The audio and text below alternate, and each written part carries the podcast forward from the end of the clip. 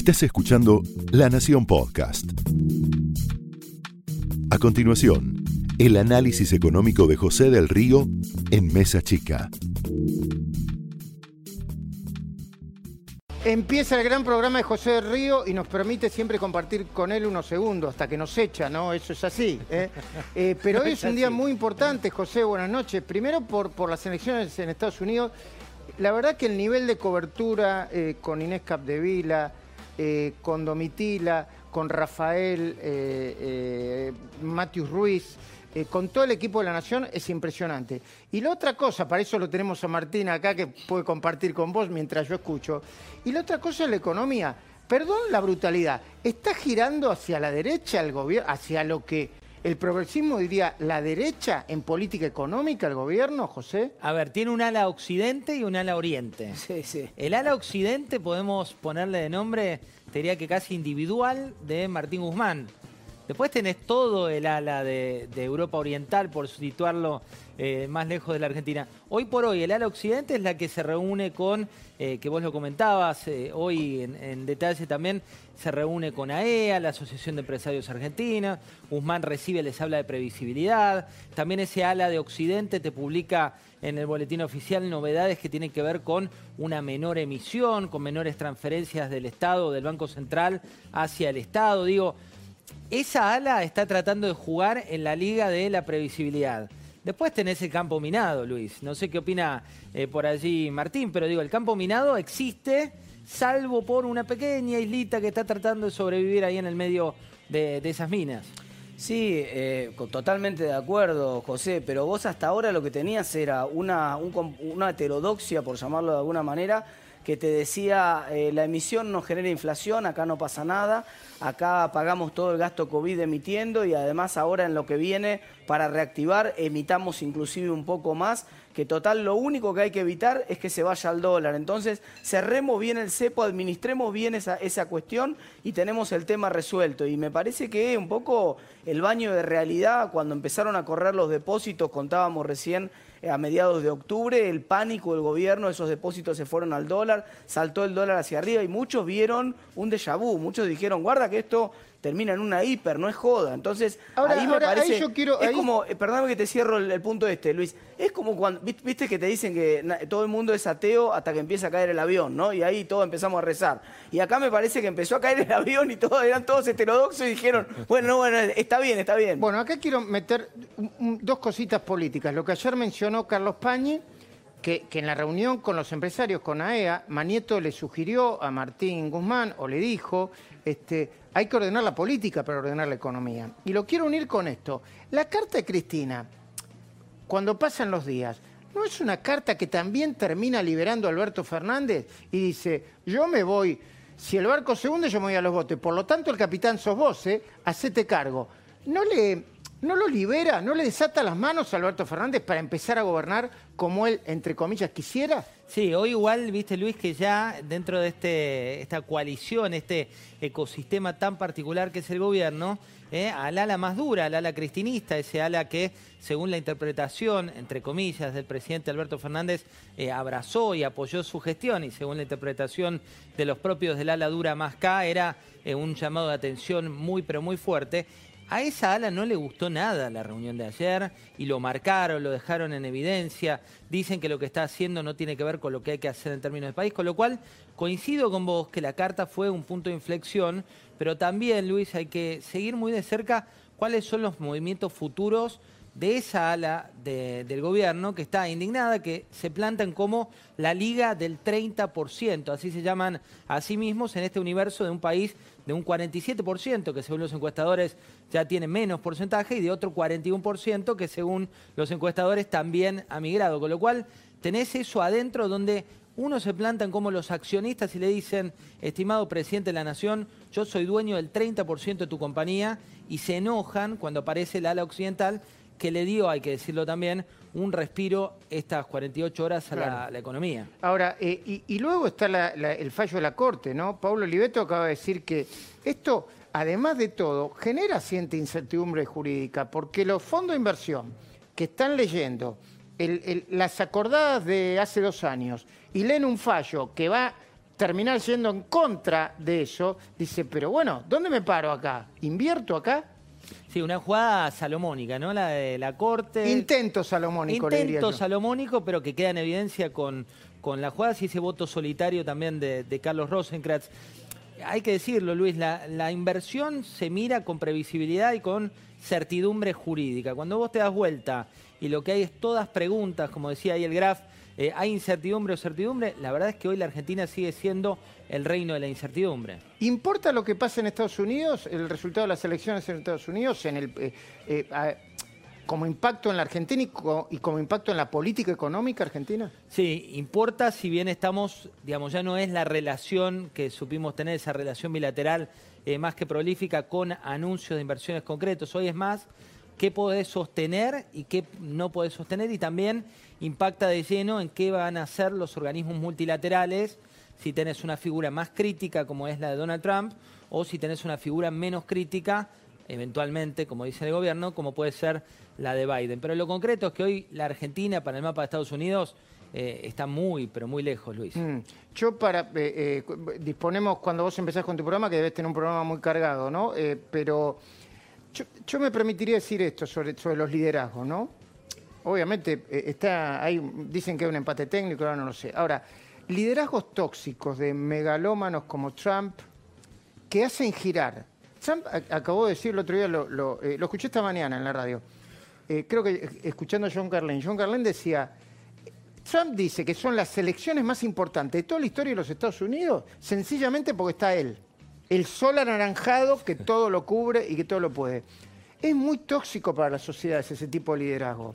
Y hablemos de política, de economía, pero muy tóxico. Divide, genera odio, no sirve para que los proyectos avancen. El odio genera más resentimiento. Nunca hubo en los últimos años una división tan profunda y tanta grieta en los Estados Unidos como ahora. Yo, yo no sé cómo van a salir las elecciones. Yo espero que para el mundo venga un mundo mejor, donde nos dediquemos a- a hacer y hablar de los proyectos que se tienen que hablar y no a pelearnos con el último enemigo a partir del resentimiento, ¿no? Totalmente, hay un populismo también en Estados Unidos que hoy se ve desde otro lugar. En un rato, Luis, vamos a, vamos a hablar de esto, ¿eh? del populismo de Alberto Fernández, esa figura tan temida que existía o que se anticipaba y que hoy, cuando la juzgás por el decálogo que define un populista en la Argentina, lo define al gobierno casi, te diría, con una fotografía eh, impecable. También vamos a tener a Lucas Yach para hablar de, de economía, de este veranito que vivimos, a Kachanowski. Vamos a hablar con Martín Yesa, el intendente de Pinamar. ¿Seguiste el caso de Pinamar hoy? Sí, eh, eh, tomaron, lo habían tomado en enero, parecían que eran unos inquilinos temporarios y ahora no lo saca nadie.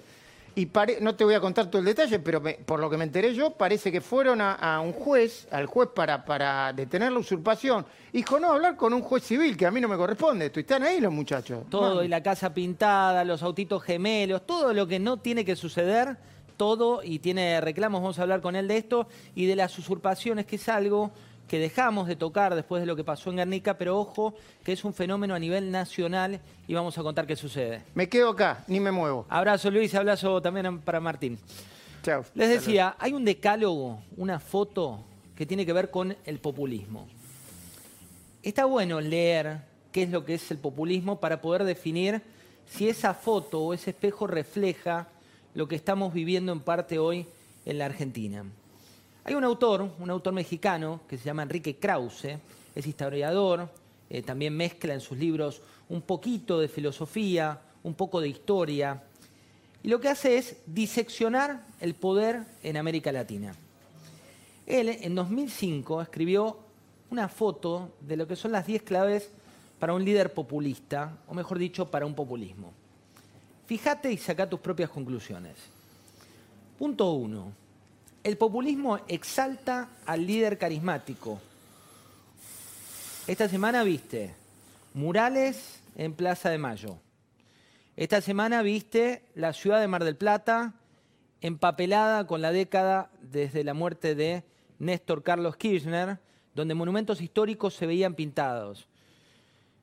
Viste justificaciones eh, por parte de algunos funcionarios del uso del poder público para engalanar a una figura de líder carismático barra populista como fue Néstor Carlos Kirchner. Dice este decálogo que el populista no solo usa y abusa de la palabra, sino que se apodera de ella.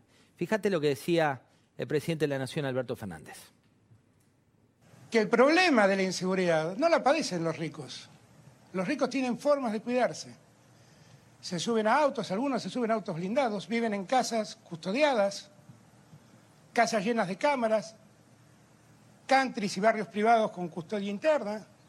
Se suben a un auto, se bajan en el garage de un edificio y siempre están custodiados. El populista, dice también Krause, alienta el odio de clases.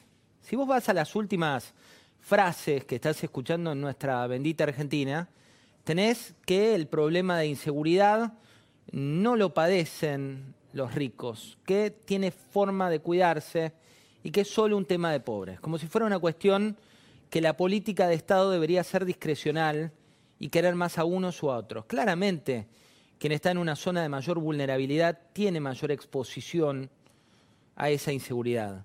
Pero claramente el rol del Estado no pasa por dividir a unos de otros, ni tampoco por generar, como alienta el populismo, según Krause, el odio de clases. Dijo el presidente Alberto Fernández que también, casualmente o causalmente, lo de los Echeveres había sido una pelea de ricos.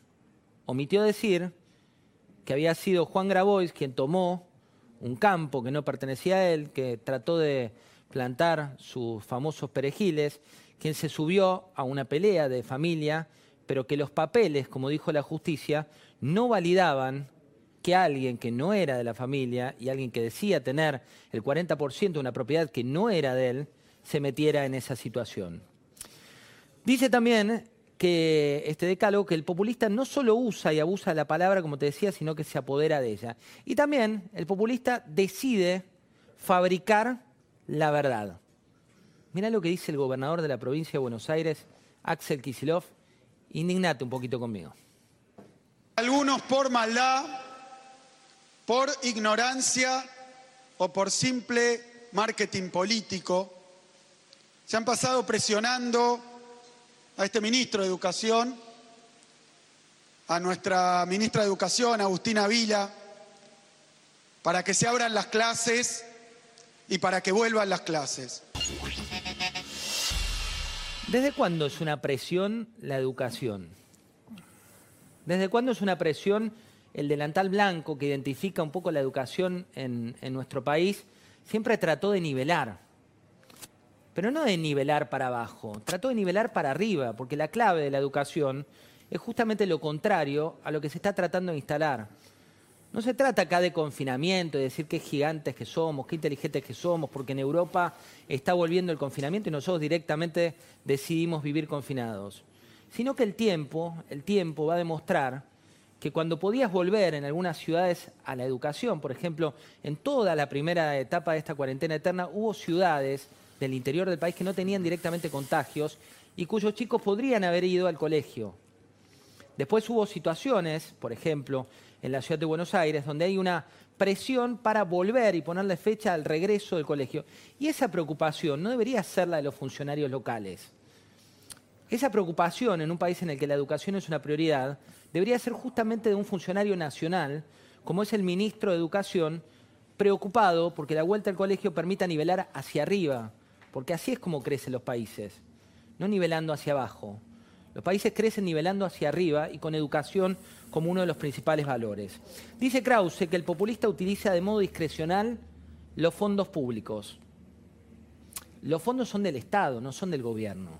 Hubo un error, vos te acordás, en esa campaña inicial que decía el gobierno te paga el ATP. Después hubo que corregirla porque el gobierno no es el que te paga el ATP.